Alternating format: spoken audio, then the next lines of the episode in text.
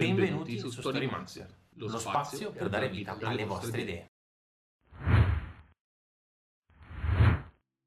Ciao a tutti, bentornati sulla live di Storymanti. Io sono Daniele Fusetto, con me ci sono Leonardo Lucci, saluta Leo, e Andrea Bellomi alla regia. Ciao a tutti.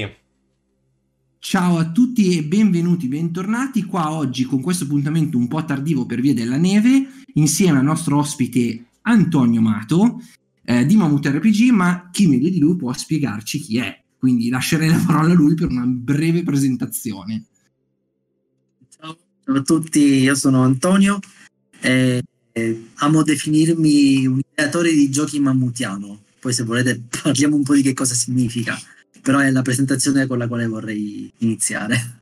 Va bene, va bene, diretta, dritta al punto, molto semplice, molto easy, quindi direi che siamo a posto. Allora, io inizierei subito, prima di partire con l'argomento della giornata, e oggi abbiamo qua Antonio perché ha lanciato una jam su itch punto io, cioè un contest di creazione di giochi che possono essere giochi di ruolo, possono essere giochi analogici, giochi, giochi digitali, un contest che serve per ottenere feedback, non è un contest a vittoria da quello che so, giusto Antonio? Esatto. Si ottengono dei feedback e quant'altro. Prima di arrivare a quel, a quel momento direi di iniziare con una breve recap di quello che abbiamo fatto nelle scorse settimane e inizierei con i nostri Patreon, con i nostri patroni. Esatto, esatto. Allora, innanzitutto ringraziamo come sempre i nostri arcimanti che ci supportano tutte, tutti i mesi, quindi un applauso in sottofondo grandissimo. Grazie. Grazie, grazie Andrea Tortoletto, Renato Rigas, Davide Perruzzoli, Sandro Nosenzo e Davide Ragona. E mi raccomando, vi lasciamo il link in chat per il nostro Patreon perché sono tantissime novità che adesso i ragazzi vi andranno poi a dire. Sì, perché Leo abbiamo iniziato a finalizzare quel documento creato martedì scorso nella live serale, prima in assoluto sul nostro speciale, il documento che eh, fa dei consigli per giocare a G D R Masterful, a G D R con narrazione condivisa, giusto Leo? Yes, se vi ricordate eh, alla nostra prima live speciale eh, in serale con eh, Morgan Gabe, quindi un saluto a Chiara e Giuseppe, abbiamo parlato di G D R narrazione condivisa o Masterful, perché Masterless non ci piace, perché ormai è old style. Giusto. E il documento è, è, è giusto un foglio con dei principi per riuscire a, diciamo, ad approntarsi meglio all'esperienza di gioco, avere un'esperienza di gioco più appagante e riuscire a entrare meglio in questo meccanismo che eh, può sembrare un po' particolare. Sono principi è... molto generici che possono applicarsi anche ad altri giochi, però tendenzialmente li abbiamo pensati per chi approccia, non solo per la prima volta ma in generale per la prima volta, giochi senza la figura del master o del facilitatore. Eh, quanto al gioco creato con Claudio Custorino che si chiama Metamorphosis, stiamo già facendo una correzione vostra e una correzione dei contenuti. Eh, stiamo rivedendo il materiale, quindi ben presto ne sentirete parlare. Non posso dire altro perché stiamo ancora valutando tutto il game design insieme a Leo e insieme a Claudio. Passerei rapidamente a chiedere ad Andrea un aggiornamento sull'edicola e poi con Leo per i contenuti degli spunti avventura creati con Laura Cardinale venerdì prossimo e poi inizierei eh, sì. la puntata di oggi. Sì, perché per l'edicola ricordiamo che abbiamo messo una scadenza, diciamo verso il diciassette diciotto dicembre, per l'invio dei nuovi racconti che seguono ovviamente il, nuovo, il secondo filone, appunto la nostra edicola Storie Imperfette, lanciata con i ragazzi di Scripta, Pietro e Tiziano. Mi raccomando, guardate sul sito tutte le info dedicate per partecipare e inviate tutti i racconti alla mail info punto storymaster punto com. .com, gmail punto com gmail punto com. Il diciotto dicembre prenderemo gli soggetti inviati dai vari scrittori e li scambieremo fra scrittori, quindi ogni persona che ha inviato un soggetto riceverà il soggetto scritto da qualcun altro e dovete scrivere un racconto sulla base del soggetto ricevuto e poi a gennaio faremo una fase di editing per andare a pubblicare racconti. Attenzione che il primo racconto dell'edicola delle Storie Imperfette verrà pubblicato a breve e stiamo già lavorando all'editing dei successivi. È un editing un pochino lungo perché vogliamo pubblicarli insieme agli autori in maniera ben fatta e gli autori si stanno rivelando molto molto attenti, molto bravi e anche vole- vogliosi di questo editing e di questo confronto, quindi ottimo, ben presto vedrete il primo racconto sul nostro blog. E Leo, Spunti avventura con Laura Cardinale. Venerdì scorso abbiamo fatto la live con Laura Cardinale. Cosa stiamo facendo? Stiamo raccogliendo, cercando di recuperare tutto quello che abbiamo detto, e ora vediamo se fare un documento, fare un, un post sul nostro blog del sito Storymancer, eh, dove raccoglieremo gli spunti per, che saranno utilizzabili da chiunque voglia ambientare delle avventure su quel setting. Ciao Laura. Ciao, ciao Laura, Laura. Ciao prof. Eh, Laura è la nostra professoressa del corso di editing di Giano, e quindi io e Leonardo siamo, diciamo, molto spinti a salutarla, anche perché temiamo le correzioni dei compiti. No, stiamo scherzando. È stata simpaticissima, è un corso super super interessante, andatelo a recuperare. Bando alle ciance, iniziamo con la puntata di oggi. Quindi oggi siamo qui per fare un gioco insieme alla chat, basato sulla gem lanciata proprio stamattina. Mi è arrivata la mail stamattina, giusto? Il quattro dicembre? O era ieri? Era oggi. Era oggi, era oggi. Non, mi sto, non mi sto sbagliando. Questa gem molto particolare, in realtà annunciata già da qualche, da qualche settimana, se non un mesetto. Eh, Antonio, raccontaci cos'è la gem, eh, chiamata, non lo dirò in inglese, eh, la famosa invasione dei game designer su itch punto io. Che cos'è? Allora... Eh... è dedicata ai racconti di Dino Buzzati eh, e fa parte di una piccola serie di gem che sto cercando di tirar su, eh, che in qualche modo, come fate anche voi, mette in comune due cose che così all'apparenza, mondi che all'apparenza sembrano molto distanti, ma in realtà sappiamo benissimo noi che siamo lettori, scrittori, giocatori di ruolo, che in realtà sono due mondi molto più vicini di quanto, di quanto possa sembrare. E quindi la mia idea era quella fondamentalmente di portare eh, diciamo, nuova linfa al mondo del, del gioco di ruolo tramite l'arrivo di persone nuove che possono cimentarsi eh, nella scrittura di giochi. Ehm, è dedicata a Dino Buzzati. La prima che ho fatto era dedicata a Italo Calvino, un altro mio grande amore letterario. Questa... Ah, nel cuore anch'io. Eh. Questa seconda è dedicata a Dino, a Dino Buzzati, ma eh, sono andato oltre, perché in realtà l'obiettivo della gem è quello di creare un gioco ispirato ai racconti di, di Dino. Non per forza deve essere un gioco ispirato a un determinato racconto, ma può essere anche un... Ok, cerco di tirar su quelli che sono i temi portanti dei, dei racconti di Dino, oppure il modo in cui sono scritti, e voglio fare un gioco su quello. La cosa importante è che il gioco deve essere giocato in massimo un'ora. Cioè l'esperienza di gioco complessiva deve essere al massimo un'ora. E già vedo Leonardo che comincia a sudare per cercare di... Sì, perché non so se lo sapete, ma i game designer e gli scrittori sono famosi per essere abbastanza, diciamo, poco minimalisti, sbrodolare molto, esatto, fare cose troppo lunghe, creare giochi troppo complessi. No, sto scherzando. No, in realtà non sto scherzando, ma è così. Però anche a me mh, è sembrato interessante questa, questo elemento di...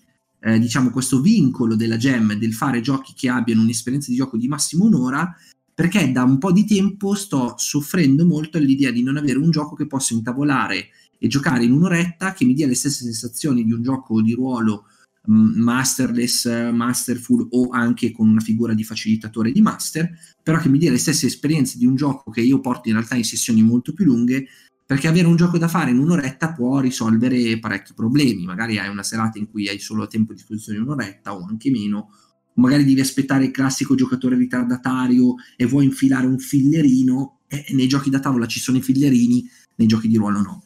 Per chi non lo sapesse, ricordiamo chi è Dino Buzzati. Come vedete io ho tutte e due, due delle sue raccolte di racconti, perché sono un, un, un fan. Dino Buzzati è uno scrittore nato a Belluno e morto a Milano, è nato nel millenovecentosei. È morto nel millenovecentosettantadue, è, è stato eh, scrittore cor- e giornalista anche, corrispondente per il Corriere della Sera. Anzi, Antonio mi ha detto prima nel pre-live che è appena uscita la raccolta dei suoi, eh, dei suoi articoli di cronaca nera eh, scritti per il Corriere della Sera. Ehm, cosa scrive Dino Buzzati? Scrive racconti, è famoso per i suoi racconti, ha scritto anche romanzi. Eh, i suoi racconti spaziano dal surreale, alcuni dicono all'orrore. Sì, è un orrore in realtà molto più psicologico, molto più anche un po' sociologico. Alcuni racconti sono di orrore sociologico, a mio parere, però è molto più surreale, ha molte più suggestioni di quell'orrore che non scade mai, almeno quasi mai nell'orrore tipico americano dell'horror, del genere horror. Eh, è più un'inquietudine quella che lui fa emergere, un'inquietudine del mondo moderno attraverso tematiche che non sono a volte del mondo moderno, o sono del mondo moderno, o in cui il tempo e i luoghi si confondono, creando un mondo surreale eh, intriso di meraviglia, favola, fiaba e gioco. Questa cosa ci tengo perché, ripeto, a parte il fatto che eh, mi sono laureato in lettere, quindi se, se non avessi fatto questa presentazione forse avrebbero dovuto stracciarmi la laurea. Eh, e già tutte le volte che sbaglio un congiuntivo la mia ragazza mi fa un mazzo così, giustamente, eh, però cioè, era un'introduzione che era doverosa. Dani, quindi, se mi permetti eh, lascio il link della chat, il link della Gem in chat, e oltre ovviamente che lo stiamo facendo anche vedere, ovviamente ne parlerà bene anche Antonio, magari chiediamo anche alla chat che libri hanno letto di Buzzati, quali eccetera eccetera, mm? anche quali racconti si ricordano, perché esatto. Io ho dei racconti preferiti, per esempio. Tra l'altro, secondo me, una, una piccola aggiunta a quello che ha detto Daniele, è, ed è un elemento fondamentale in quella che è la produzione letteraria di Dino Buzzati, è quello che, adesso vogliamo fare gli intellettuali, facciamo, è quello che Freud chiamava il perturbante, cioè proprio quella, quel, non lo so, non è neanche proprio horror, è un qualcosa che striscia sottilmente e che ti dà un po' di inquietudine. Eh, ed è secondo me semplificato benissimo in alcuni dei racconti del, del, fantastici dell'Ottocento, in cui ci sono questi, questi robot, questi primi robot anzi, e nei sì, quali appunto sì, sì, sì. l'uomo ha difficoltà a interagire con loro perché li vede come esseri umani, in realtà esseri umani robotici, e quindi questo discorso del perturbante è molto frequente in, in Dino Buzzati. In uno dei suoi racconti eh, la, la moglie del protagonista si trasforma in un'automobile. E quindi, cioè, per dire, c'è, c'è anche questo, ecco, c'è anche lo strano. Sì, c'è, c'è lo strano e anche tutta la, la riflessione sul rappo- su un po' il rapporto fra uomo e tecnologia, o anche in Buzzati è anche forte il, il rapporto fra le epoche, quindi fra un'epoca remota e un'epoca contemporanea, tant'è che molti dei suoi racconti scivolano in epoche non proprio comprensibili, sembrano eh, ambientati co- in maniera coeva alla su- all'epoca in cui lui viveva, alcuni sembrano un po' più futuri, alcuni un po' più passati, ma non, non, non c'è un'indicazione temporale certa. Questa sorta di surreale, di alienazione che viene creata all'interno del racconto, spesso e volentieri Buzzati riesce a sfruttarla, e una delle cose che fa per creare il perturbante di solito è o fare un accumulo di, ehm, di stimoli verso il lettore fino a creare una sorta di senso di agitazione. Penso a uno dei miei racconti preferiti, che come parlavamo prima nel pre-show, eh, Non aspettavano altro, che trovate sulla raccolta dei sessanta racconti, oppure con, a un certo punto, un cambiamento improvviso di quello che invece è il racconto, e improvvisamente si apre un mondo che prima pensavi che non esistesse neanche. Quindi un cambio repentino, oppure un lento crescere inesorabile di inquietudine. Quindi sì, cavolo, un autore particolare eh, che invito tutti a, a, a leggere, perché è un autore che purtroppo a scuola un pochettino negli anni si è un po' perso, nelle scuole superiori non viene a volte affrontato, viene letto poco, viene messo in un angolo come con gli scrittori dell'orrore italiano, anche eh. quando, quando non lo è. E quindi è forse un po', un po', diciamo, l'obiettivo di questa gem è anche, io credo, correggimi se sbaglio Antonio, spingere le persone a recuperare la lettura di Buzzati. Sì, recuperarla e poi subito dopo dire, insomma, se lui riesce in due o tre pagine a creare un mondo e a farti cicalare, eh, beh, possiamo farla anche noi con i giochi, in un'ora. Yes. Sì, massima allora, la sfida massima. Allora, mentre io vedo già Leo che è tipo lì che sta pensando, oddio come facciamo un gioco che dura un'ora, eh, Andre, vedo che la chat è infuocata, ci sono delle, delle persone che ci hanno detto i loro racconti preferiti o i loro libri preferiti di Buzzati. Sì, allora c'è tipo William che era ascoltato degli audiolibri, quindi racconti in versione audiolibro.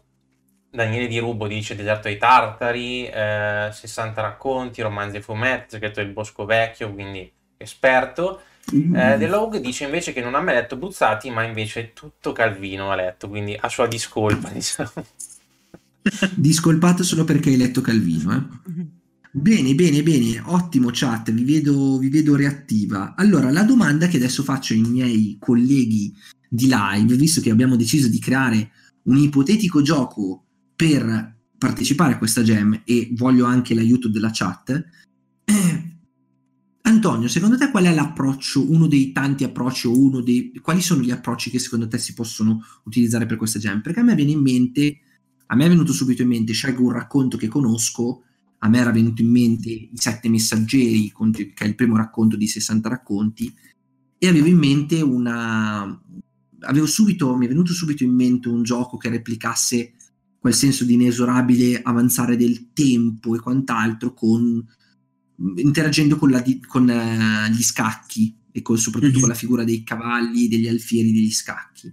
E questo può essere un approccio, cioè scegliere un racconto che racco- ricordi, che hai letto, che ti ha colpito, e iniziare a partorire un'idea. Ma immagino e credo che ce ne siano molti altri di, di approcci. Eh, vorrei sapere da te, Antonio, un approccio che secondo te può essere valido, anche da te, Leo, un approccio che secondo te, diverso dal mio, che ho scelto un racconto e ho pensato ok, ci faccio un gioco su quello, magari ci, ci possono essere delle altre idee. Vai Antonio, dici cosa ne pensi.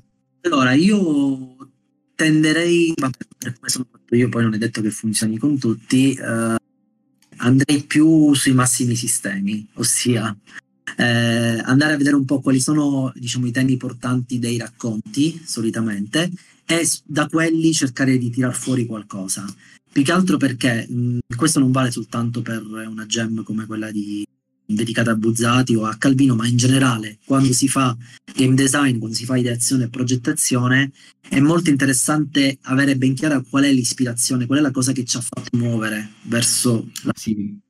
e verso la creazione proprio del gioco, perché è quella cosa che ti permette di stare ancorato e di dire ok, io avevo in mente il tema del perturbante, oppure avevo in mente il tema del, ehm, della situazione surreale in una città odierna. Vedi per esempio il racconto in cui eh, a Milano esiste una porta di accesso all'inferno, cioè una porta di collegamento tra il mondo della città di Milano è l'inferno, no? Allora, in mente bene quella cosa, la tiro giù, so che tutte le cose che io creerò, tutte le meccaniche che io creerò di quel gioco faranno riferimento a quel tema più o meno declinato, e so che quando procederò e scriverò, e per tentativi, sforzi, scrittura e lavoro e playtest, avrò sempre quell'ispirazione e avrò, ce l'avrò scritta là e potrò guida.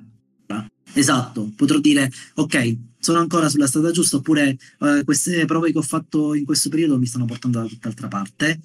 Va benissimo anche andare da tutt'altra parte, l'importante è esserne consapevoli, meglio saperlo certo. prima. Però in ogni caso eh, l'ispirazione può anche cambiare, magari in questo momento io sono passati dei mesi, da, dalla, non è il caso della gemme, però magari sono passati dei mesi dalla scrittura di un gioco, adesso ho molta meno energia, oppure mi interessa un'altra cosa di quel tema lì che avevo scelto, e posso cambiare idea. Certo, certo. Ma c'è anche questa opzione, oltre a quella appunto di farsi ispirare da un racconto in particolare. E allora, io so che già in chat ci hanno detto che una persona, Daniele Di Lupo, ci ha detto che fa il tuo opposto, ma prima di leggere il suo commento andrei a sentire Leonardo cosa ci dice. Quali un altro modo che secondo te viene in mente per affrontare una gem? Allora, prima di tutto... magari leggere Buzzati. Per quella io vita. Attualmente ho letto un solo racconto. Così, eh? Forse guarda. Convoglio. L'assalto no, al allora, grande convoglio hai letto? Io prima sono andato su Wikipedia e ho letto le tematiche. E già lì mi sono fatto un'idea che non è vero, perché di tanto ci sono scritte delle minchiate. Però eh, ora mi faccio dire da chi conosce Buzzati quali sono i racconti di horror e mi andrò a leggere quelli. Scherzi a parte, io parto sempre eh, a fare un concept eh, da, dalla parte, diciamo, di setting o ambientazione. Parto dal racconto, non, non mi piace parti, non parto mai pensando alla meccanica. Eh, voglio inquadrare bene il focus eh, e questa cosa ogni tanto mi porta via, eh, perché magari prendo un focus e poi il gioco lo, lo sviluppo su quel focus. Ogni tanto perdo i binari, vedi Mappemondo, eh, dove ho completamente perso i binari del gioco di mappe, però eh, porta avanti a quel punto il mio concept basato su quel focus eh, a dritto come un binario, e a quel punto inizio ad attaccarci eh, delle meccaniche, ma prima voglio fissare tutti i miei pilastri, i miei punti focali e tutto, e solo dopo inizio a pensare allo sviluppo meccanico del, del gioco. E, e, e niente. Ok, allora io andrei, dopo questi tre spunti che lasciamo per la chat e per chi ci segue in differita, che sono tante persone, andrei a leggere, Andrea, se tu sei d'accordo, i due commenti di Daniele Di Rubo e poi gli altri commenti che sono arrivati. Ma eh, allora, con le Daniele Di Rubo direi che quello importante è questo, quello è un gioco in cui una moglie si sveglia una mattina nel letto e scopre che suo marito è diventato uno storimanzo. Direi che questo è più importante. Cioè, cioè un gioco sulla vita di Leo.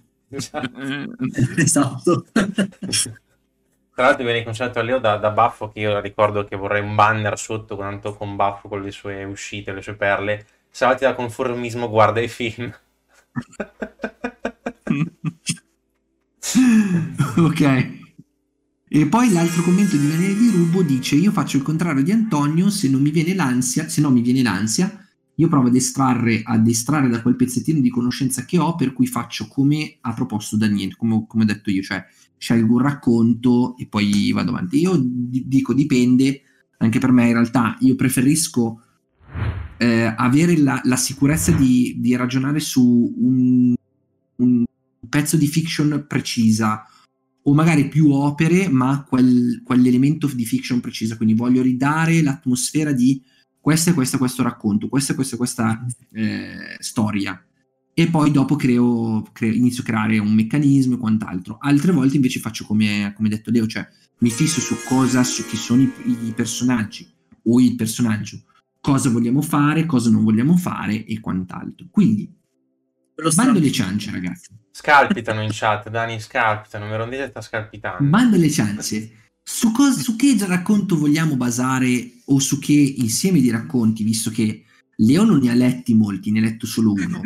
Io e te, Antonio, ne, ne abbiamo letti più di uno, sì. Però proviamo ad andare su delle tematiche e a dire insieme alla chat, chat, aiutateci, diciamo delle tematiche che escono da alcuni racconti di Calvino, visto che il buon Leo vuole andare un po' verso quei racconti che sono un po' più di perturbante, proprio quasi verso l'orrore psicologico, tra virgolette, quindi quel, quelli che ti lasciano un po' col fiato sospeso. Quindi direi partiamo da qualche racconto o qualche anche tema che Buzzati affronta in generale, senza prendere dei racconti specifici, mm-hmm. e proviamo a capire quali tematiche possiamo usare per poi andare a fare le, le, le meccaniche oppure fare un concept del gioco. Ah, mi viene lascio in mente... te la parola. Sì, mi viene in mente per esempio eh, una delle, delle tematiche di, di Buzzati è quella del passare del tempo, come dicevi anche tu, il trascorrere del tempo, e quindi eh, non solo la vecchiaia ma anche la morte. Ma c'è un racconto in particolare in cui praticamente durante la notte si fa una caccia al vecchio, cioè proprio ci sono delle bande di giovani che, che cacciano vecchi. E la cosa strana di quel racconto è che poi quei, quegli stessi giovani durante, nel corso della notte praticamente diventano anziani, e quindi proprio si ritrovano nel, nel giro di poche ore a passare dal, dai carnefici a, sì, alle vittime. È bellissimo, sembra trof, sembra trofi, bellissimo, eh? È veramente estremo come esempio. Oppure eh, mi ricordi il nome, che così dico ai, ai nostri ascoltatori dove trovarlo, se lo trovano sui stessa, perché le raccolte di, di Buzzati sono più di una. Purtroppo, sì. Già che intanto che Antonio lo cerca, dico questa cosa a chi ci ascolta. Purtroppo Buzzati ha avuto una vita editoriale un po' eh, triste. Alcuni suoi ra- sue raccolte di racconti sono state, per sua volontà o per volontà degli editori, non, escono, non sono state più stampate, sono state sostituite, tolte e quant'altro. Alcuni racconti non si trovano più. Quindi ehm, attualmente io le due raccolte che consiglio sono Le notti difficili e I sessanta racconti. Attenzione, perché sulle notti difficili alcuni racconti, alcuni per volontà dell'autore, altri invece per volontà editoriale, sono state raggruppate, quindi nell'indice se andate a leggere non le trovate. A me è successo con un altro dei miei racconti preferiti, che sono I giorni perduti, che non compare nell'indice delle notti difficili, ma in realtà è raccolto sotto la voce Solitudini.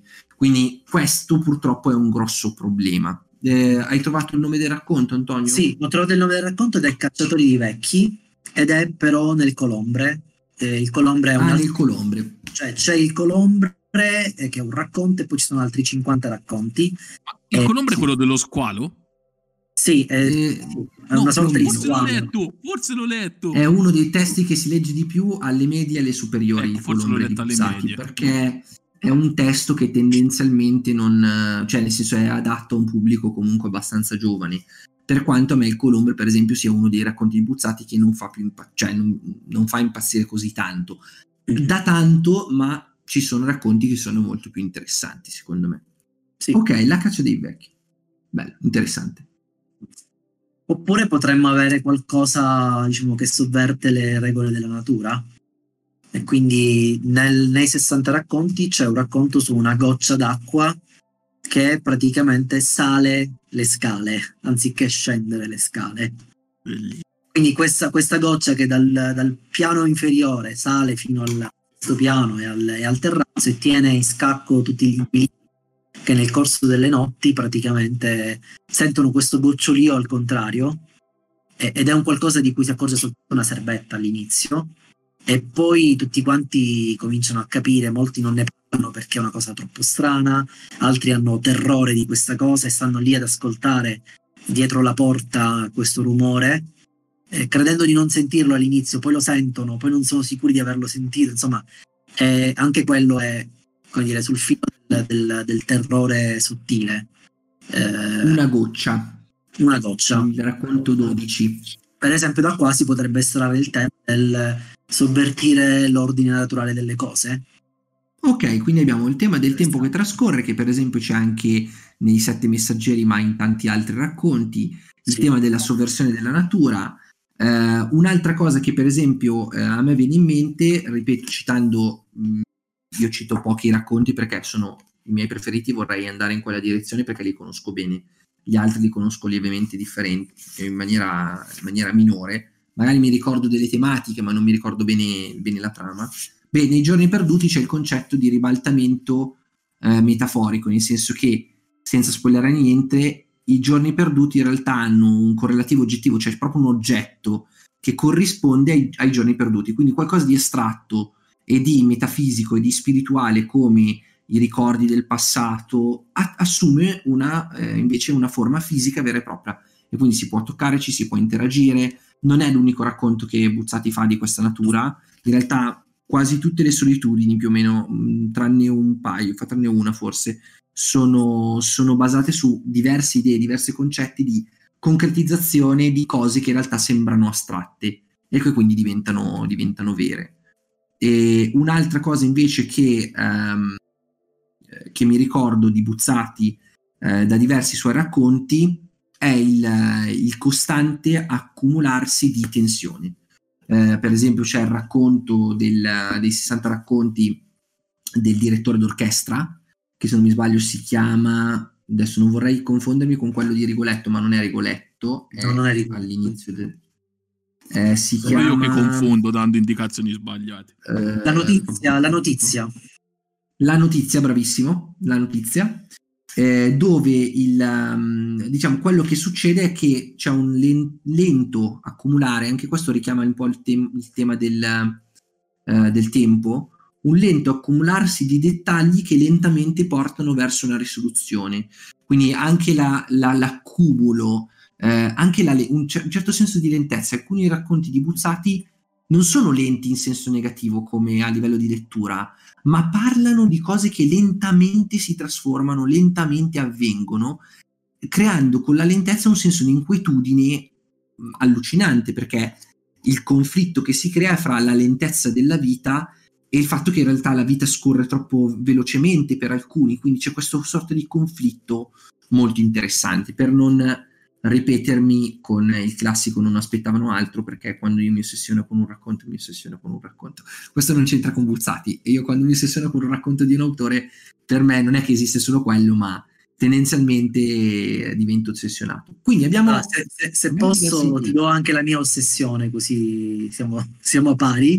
Ah, siamo qui per le ossessioni, dici la tua io ossessione. Io amo alla follia Paura alla Scala, che è uno dei racconti bello, che è praticamente una tensione costruita in maniera molto abile anche a livello di, di scrittura, e, si racconta l'Italia fascista, chiamiamola così, insomma ci sono questi, questi neri, insomma, che, che dovrebbero arrivare da un momento all'altro e le persone sono preoccupate, e, insomma si ritrovano all'interno del, del teatro e, e lì aspettano un qualcosa, cioè esattamente come nel Deserto dei Tartari aspettano l'arrivo di, di, di, di, di qualcuno che deve sovvertire il, le regole, insomma. Eh, ed è un'attesa sfiancante finché poi non arriva l'alba. Eh, non faccio nessuno spoiler, insomma. No, perché eh, anche questo è uno degli altri racconti. È uno degli altri racconti che mi ha, mi ha molto colpito di, uh, dei sessanta racconti. Uh, più o meno uh, tutti quei racconti che sono costruiti su questo canone di Buzz- Buzzati ne ha fatti molti su questa crescente tensione. Uh, hanno, hanno sempre la, la capacità, anche quando li rileggi, secondo me, Di, di ritrasmetterti la stessa tensione. È, è, è strana questa cosa, perché di solito quando tu leggi un racconto magari che ti incute timore o, o che è inquietante, lo rileggi, magari non ti fa lo stesso effetto. Invece con Buzzati, per me, ogni volta io rimango stupito dal, dall'effetto che, che fa. Leo, hai qualcosa da aggiungere? Io ho letto un solo racconto. Parla di questo racconto. In tua, in no. tua discolpa hai avuto tanto da fare. No, allora eh, me l'ha detto Antonio di leggere questo. Aveva dato una lista un po'. La colpa è mia in caso. La colpa è sua. è, è il racconto numero due, l'assalto al grande convoglio. E io non sapevo veramente cosa aspettarmi, perché il Colombre neanche me lo ricordavo. Me l'avete ricordato voi che l'ha scritto Buzzati. Avevo lo, solo letto su Wikipedia. eh, Inizio eh, bis, mi faccio un'idea. Il, il racconto, che poi dura poche pagine, una decina di pagine, me la distrugge.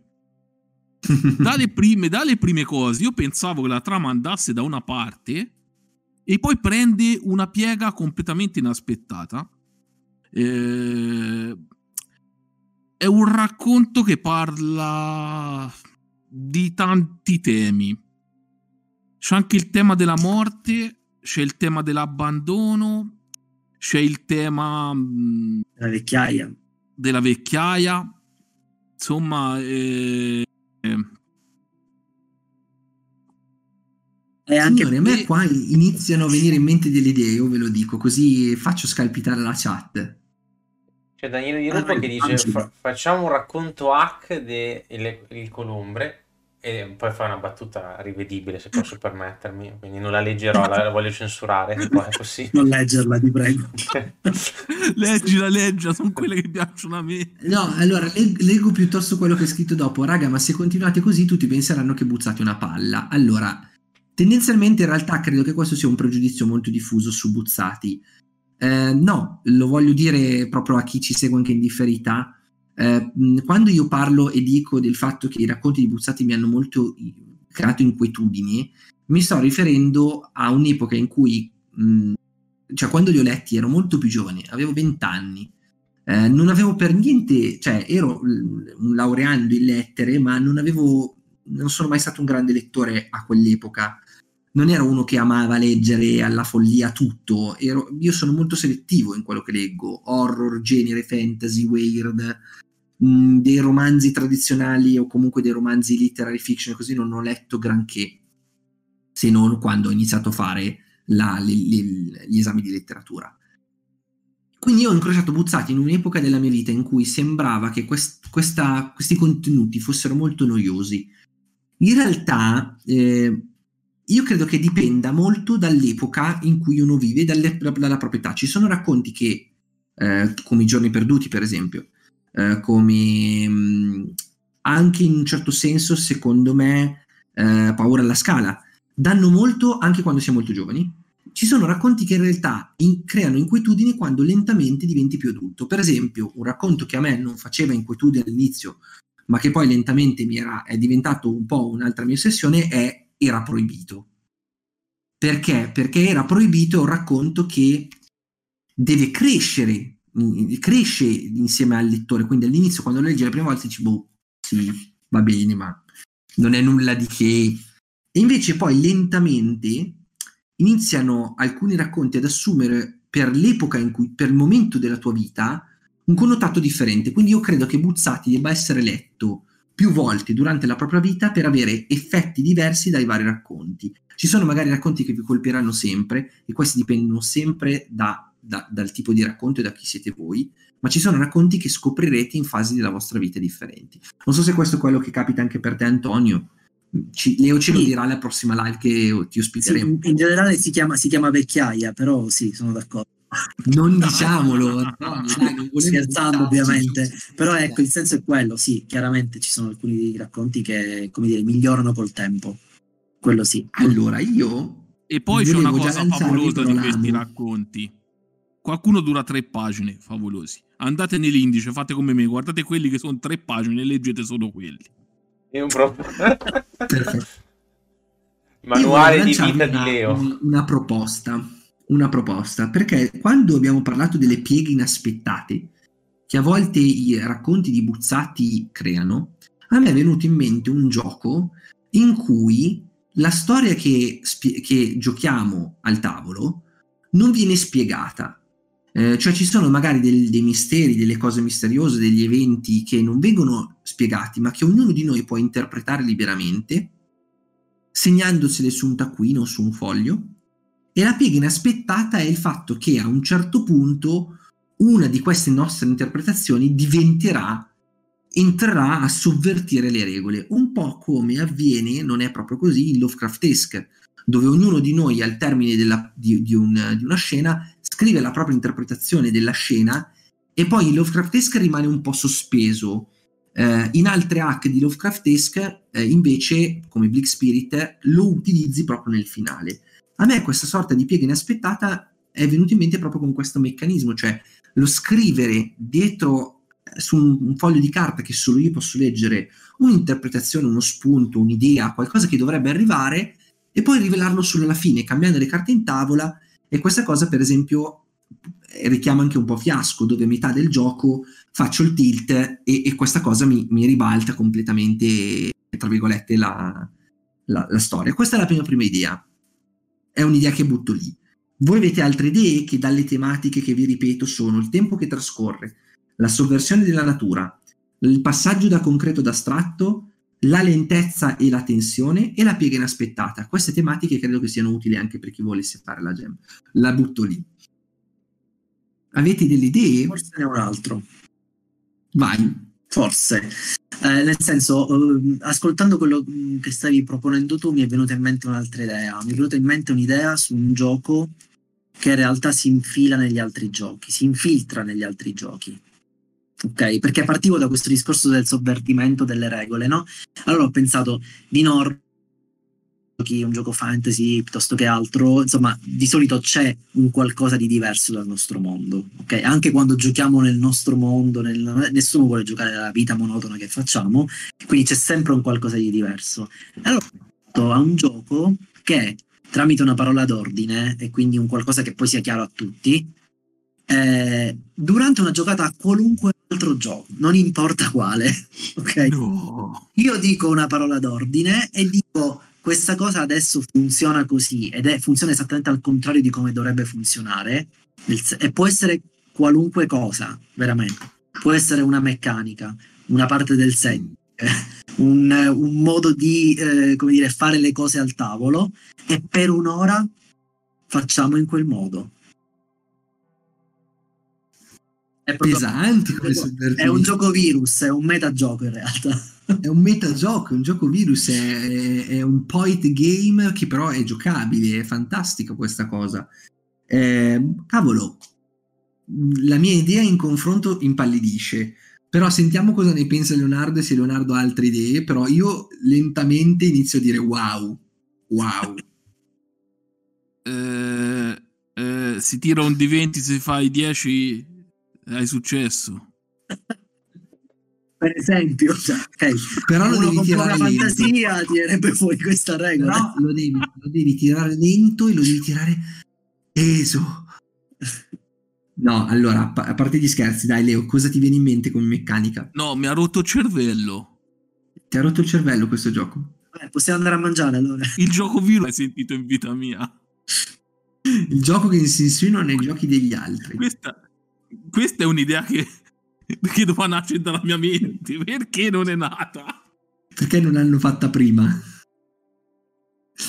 No, io in realtà prima avevo un'altra idea, ma è troppo complicata. A me, eh, vai, eh. finisci, perché poi mi è venuta un'altra idea che unisce in realtà quella di, di Antonio alla mia. Oddio. No, la mia idea era talmente stronza che ti obbligava a, a, a tutti i giocatori a dover, a dover leggere, a, a portarsi dietro il libro di Buzzati, a dover leggere il racconto prima di giocare, però... Eh, andate avanti con le vostre eh, con le vostre eh, anzi Beh, no aspetta no, secondo me è interessante, cioè. È interessante perché io pot- potrei eventualmente creare un gioco in cui per, data una certa frase rituale devo rispondere per forza, prendo il libro prendendo una frase di Buzzati. Questo crea una sovversione enorme, capisci? Anzi, quindi io devo, io... devo... Io ultimamente mi sono fissato che devo dare un messaggio alla fine dei miei giochi, se no non li puoi rigiocare. Potrebbe essere anche obbligatorio che chi tira in mezzo il gioco virus e gli altri che giocano devono per forza dopo andarsi a leggere un racconto di Buzzati. A posteriori? A posteriori. Però devi capire come fare in modo che, gli a- che questi giocatori leggano Buzzati. Uh, io, io avevo in mente questa idea perché quando ho segnato la mia idea sul mio taccuino ho scritto pizzini che si rivelano alla fine della partita, no? A me è venuto in mente, sai, che, che io con i pizzini vado a nozze. Il gioco virus potrebbe essere in realtà che quando tu dai la frase rituale che inizia il gioco virus, e questo richiama un po' anche Borges, il, il, il, il racconto i sentieri che il giardino dei sentieri che si biforcano, improvvisamente diventiamo tutti delle uh, spie che giocano di ruolo per comunicare informazioni una con l'altra. E quindi i pizzini che noi abbiamo in realtà sono le comunicazioni che dobbiamo fare. Quindi noi, quando tu lanci il gioco, facciamo dei pizzini che teniamo fra segreti e noi dobbiamo comunicare quell'idea, però usando le regole del gioco e senza rompere la finzione. Eh, questa cosa potrebbe essere interessante perché c- cos'è che mi permette di, di far sì che i giocatori va- debbano andarsi a leggere dei, dei, dei racconti di Buzzati? Non ho bisogno di avere sotto mano il libro, di conoscere totalmente il libro, però potrei usare i titoli dei racconti di Buzzati che possono essere cercati con, con, con, Google, con Google, che si possono cercare semplicemente, magari uno se li ricorda, come cifre per codificare. Quindi io ti dico, guarda, il mio pizzino lo potrai leggere solo se andr- avrai ra- ra- letto questo racconto di Buzzati. Ed è un virus game che da un lato crea una sovversione, e dall'altro crea tensione perché lentamente il gioco dura un'ora, quindi entro la fine dell'ora, se non hai, se nessuno ha indovinato quello che vuoi dire, ovviamente non, la tua spia, tra virgolette, non è riuscita a salvare chi doveva salvare, e il pizzino rivela queste informazioni, ma io te lo posso rivelare solo se tu vai a leggere il gioco, che è il codice. Non ho bisogno neanche di scrivere il codice, di fare davvero il codice crittografato, semplicemente il mio pizzino, se non indovini quello che volevo dire, lo terrò segreto e te lo rivelerò solo a patto che tu andrai a leggerti quel gioco. Quindi è una sorta di gioco virus che fa il virus nel gioco e il virus nella storia, nella vita dei giocatori. Ve la butto lì, poi non so. Beh, insomma. Dalla chat? Io non ci ho capito chat. Niente, però va bene uguale. No, nella chat c'era Daniele Troppo che fa, ah, è un virus, però va bene, ok. E c'era lui che stava ragionando sulla questione audiolibri. Ma sono tutti rimasti ancora un po' annichiliti, ma già da Antonio, la prima proposta di Antonio. Dopo questa convergenza, secondo me, c'è ancora più, oddio, cosa sta uscendo. Questo mi ricorda molto eh, quella, adesso non, non mi ricordo il nome, però c'è un gioco che in realtà è una raccolta di, più che di poete game, di giochi strani, giochi mh, mh, provocanti. Ehm, forse Daniele Di Rubo in chat sa che a cosa mi riferisco, dove ci sono dei microgiochi che sono del tipo gioca per un'ora a questo gioco facendo finta di che, non sia que- che, che tu non stia giocando. Leo, tu forse l'avevi letto questa raccolta di di, di microgiochi, non so se ti ricordi. Sì, sì, sì, sì. Eh, voi intanto parlate, la cerco, è la cosa più bella. Un gioco è Lie to Your Friends. Praticamente... Lie to Your Friends è uno di quei mini, mini giochi. Sì, sì, devi dire, devi farli giocare dicendogli che stanno giocando a D and D, e se nessuno scopre, ovviamente non seguendo nessuna regola di D and D, e se nessuno lo scopre, va bene. Il primo che lo scopre praticamente si ferma il gioco, che, che non sta giocando. E sono più di uno, sono più di sì, un sì, gioco, tra l'altro. ottanta novanta giochi, una cosa del genere, microgiochi che sono in realtà dei, dei, dei, degli scherzi, tra virgolette. No, bene, sono bellissimo. Ma... ora ve la cerco, eh, dopo ve la condivido, eh. Visto che abbiamo ancora qualche minutino, proviamo a tirar fuori altre meccaniche che possono ispirare persone che vogliono partecipare alla Jam, per capire la tipologia di giochi che si possono fare con gli altri argomenti: tensione, lentezza, dal concreto all'astratto, dall'astratto al concreto, scusate, concreto, rendere concreto l'astratto. Perché per esempio a me è una cosa che viene in mente, ehm, parlando proprio del, del concetto di lentezza e di tensione. Um, a me viene in mente Quiet Year, che è un gioco in cui si gioca senza, non si dovrebbe parlare durante The Quiet Year. A me viene in mente un gioco in cui tutte le azioni che fai eh, sono rallentate in qualche modo, devono essere fatte lentamente, quindi non ci possono essere degli scatti. Mm, per esempio nel lancio di dadi non si possono lanciare dei dadi, si possono solo spostare, o per far capire il lancio dei dadi reso lento, I dadi, i dadi da sei li puoi solo girare faccia per faccia, quindi è il lento crescere del tempo. Oppure rendi concreto qualcosa di astratto, quindi eh, il tempo, la vita del personaggio in realtà diventa una serie di perline o di dadi sul tavolo, e tu non vai a giocare la vita del personaggio dur- durante tutta la sua vita, ma solo alcuni eventi, e lentamente la vita perde sempre di più questa, questa, questa quantità. Non vi svelo l'idea che avevo per i sette messaggeri con gli scacchi, perché magari la, ric- la reciclo per la Gem, non lo so, vediamo. Un altro, Antonio, un altro strumento che forse si potrebbe utilizzare, che, che avrebbe anche un suo, un suo senso, eh, proprio come meccanica fisica, poi a prescindere da quello che è il gioco, eh, stavo pensando al domino, e quindi al discorso di eh, anziché tirare i dadi quando fai un qualcosa, allora vai a porre la tesserina accanto alle altre in piedi, e ci può essere un momento in cui invece devi proprio dare butti, finalmente tutti saranno lì in attesa di quando finalmente questo domino comincerà a girare per cascare tutte le tessere. Vero, bella idea, una, una meccanica da utilizzare proprio, come dire, a livello di studio, eh, in un gioco ispirato a Buzzati. Eh, per, per replicarlo con i tarocchi, potrebbe essere che tu abbia un mazzo eh, con, le, con i tarocchi o con le carte, dove una di queste carte, quando viene voltata, non dico che termina il gioco, ma crea qualcosa che cambia completamente le carte in tavola, un po' come succede sempre nelle Quiet Year quando giri il re di picche, se non mi sbaglio, che è l'ultima carta, e poi smetti di giocare. Anche questo, non sapendo quando girerai la carta, crea tensione, e man mano che il, il mazzetto si si riduce, ovviamente c'è più probabilità di tirar fuori questa, questa carta. Leo, qualche altra idea? Io non vi ascoltavo perché mi ero triggerato con eh, andare a cercare su itch punto io e la, il gioco che si chiama Some Small Games, ve l'ho linkato in chat. Grazie. Detto per questo, link. A me piace il domino, come dice il mio amico Daniele Di Rubbo.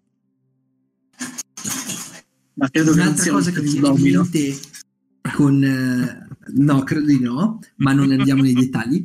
Eh, un'altra cosa che mi viene in mente con la piega inaspettata è anche un gioco in cui eh, un foglio viene piegato più volte fino a quando non si può piegare più, e se mh, voi ci ascoltate, ci sono anche i Mythbuster che hanno eh, sfatato questo mito solo in parte. Un foglio teoricamente non può essere piegato più di otto volte, cioè arrivata alla settima piega già diventa difficile.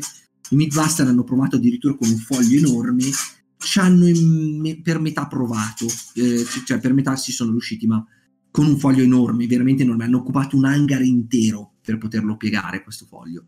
Quindi si può pensare di piegare la, la, la, il foglio. Daniele Di Rubo mi dice in chat La spada di Banzo di Edoardo Cremaschi. In realtà quel gioco non, non c'ha solo la piega, ma anche il taglio del foglio, se non erro, a meno che non è cambiato qualcosa nel regolamento. Quindi sì, può essere anche quello, che ci sia una piega inaspettata nel, nel foglio, quindi ogni volta devo piegare il foglio e ottenere qualcosa di diverso, oppure chissà, potrei anche tagliare il foglio in questo caso. Siamo a cinque pieghe alla sesta. Siamo a cinque pieghe alla sesta, settima. Eh, la settima è troppo piccolo il foglio, non ci si fa. Te l'ho detto, vatti a vedere la puntata di Millbuster. Signore, mancano tre minuti alla fine della live, io direi di fare un rapido giro di saluti. Anzi, grazie innanzitutto ad Antonio per essere stato qui con noi, di aver fatto grazie questa live, nonostante la neve, ragazzi, nonostante la neve. E farei un saluto rapido, inizia pure tu Antonio, se vuoi anche dirci dove, ci, ti, tro- dove ti trovano le persone, come ti possono scrivere, e intanto facciamo vedere la gemma video. Sì, eh, beh, allora intanto vi ringrazio per, per, avermi, per avermi ospitato, è stato tutto molto molto molto divertente. E, basta, per, mi trovate principalmente su mammut R P G punto e u, poi da lì arrivate comunque su, su itch punto io e su tutto il resto. E, basta, tenete d'occhio appunto la pagina Facebook in particolare di MammutRPG, perché stiamo per tirar fuori qualcosa di veramente esplosivo. Ok, la seguirò con molta attenzione. Ricordiamo anche quanti giorni dura la gem? dieci giorni, il quattordici di dicembre termina, quindi avete ancora perché me le ricordate? nove giorni ormai, quasi nove giorni. Però ecco, una cosa che voglio dire prima di, di salutarvi, è molto importante non soltanto partecipare alla gem e quindi creare il gioco, ma mettersi posizione degli altri, aiutare gli altri e dare consigli agli altri, anche tanto pareri, anche se non essere in grado di poter dare dei consigli eh, sensati, ma basta leggere i giochi degli altri e, e aiutarli. Quello è il senso della gem. I feedback sono super importanti. Sì. Eh, Leo, tocca a te con i saluti. Allora, io saluto tutto, ringrazio Antonio. Mammut si scrive senza H, Mammut oh. è in italiano senza H. E dopodiché eh, volevo dirvi che c'è qualcuno qui che sta scrivendo un articolo su itch punto io, come accederci, perché ovviamente uno magari non partecipa alla gem perché non sa neanche eh, come si fa a accedere, come funziona, quindi Ottimo. Qualcuno qua dentro sta scrivendo un articolo per come proprio fare i primi passi lato creatore, non lato eh, uno può anche andarci normalmente a acquistare roba, però la, la stiamo facendo, e magari qualcuno che è in questa chat mi dovrà aiutare, e, e qualcuno si è nascosto, è appena nascosto. No no no, l'ho promesso, mi promesso è debito. Va bene, allora ottimo questo saluto. Andrea, tocca a te con i saluti, così sì. Poi vado io e ricordo anche l'ospite della prossima settimana. Assolutamente, io ringrazio Antonio anch'io, soprattutto dalla chat, lascio ovviamente i link di Antonio, Mammut e non solo, anche della gem qua in chat. Ci vediamo ragazzi anche alla prossima live ovviamente. Ottimo, e io vi saluto, vi ringrazio tutti per essere stati con noi, siete stati comunque tantissimi nonostante abbiamo spostato la live di mezz'ora, grazie di essere stati con noi. Settimana prossima abbiamo con noi venerdì Jacopo Frigerio, quindi grandi bombe, grandi cose in una live al Fulmicotone. Poi vi ricordiamo che saremo anche il quindici dicembre alle due in live streaming con Samuele di Ventifacce, e il diciotto dicembre avremo una live finale perché poi facciamo la pausa natalizia e riprendiamo a gennaio con nuove live, e il diciotto facciamo il ruolo delle storie e estraiamo i racconti da scrivere per gennaio. Non mi resta che salutarvi e darvi appuntamento venerdì prossimo alle sei. Ciao a tutti dagli Storymanti. Ciao ragazzi, buona serata. Ciao. Spazio per dare vita alle vostre idee.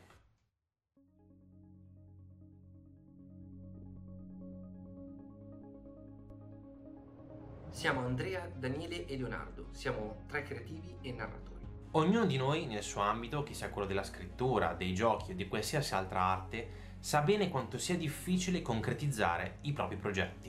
Tra ricerche, studio, progettazione, si rischia di non arrivare mai al lancio effettivo del progetto o di arrivarci in tempi molto dilatati. C'è la fase di ricerca, il classico blocco, tempo perso a fissare la pagina bianca temendo che non sia all'altezza, numerose digressioni a cui tener bada.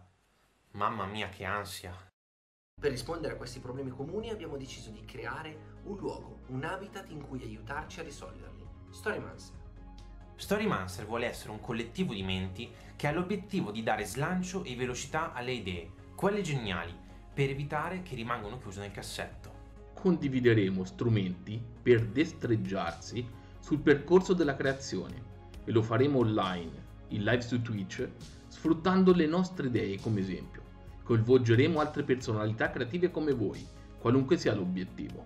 Ogni settimana creeremo insieme giochi e racconti.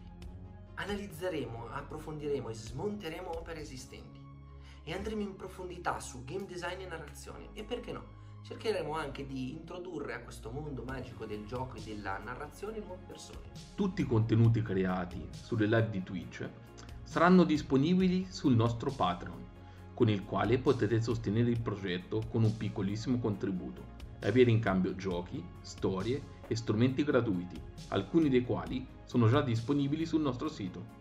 Attraverso il sito sarà possibile farvi raggiungere gli ambienti dove coltivare i vostri progetti, tra habitat di confronto e condivisione e luoghi di consigli, spunti e trucchi. Tutto per dare vita alle vostre idee.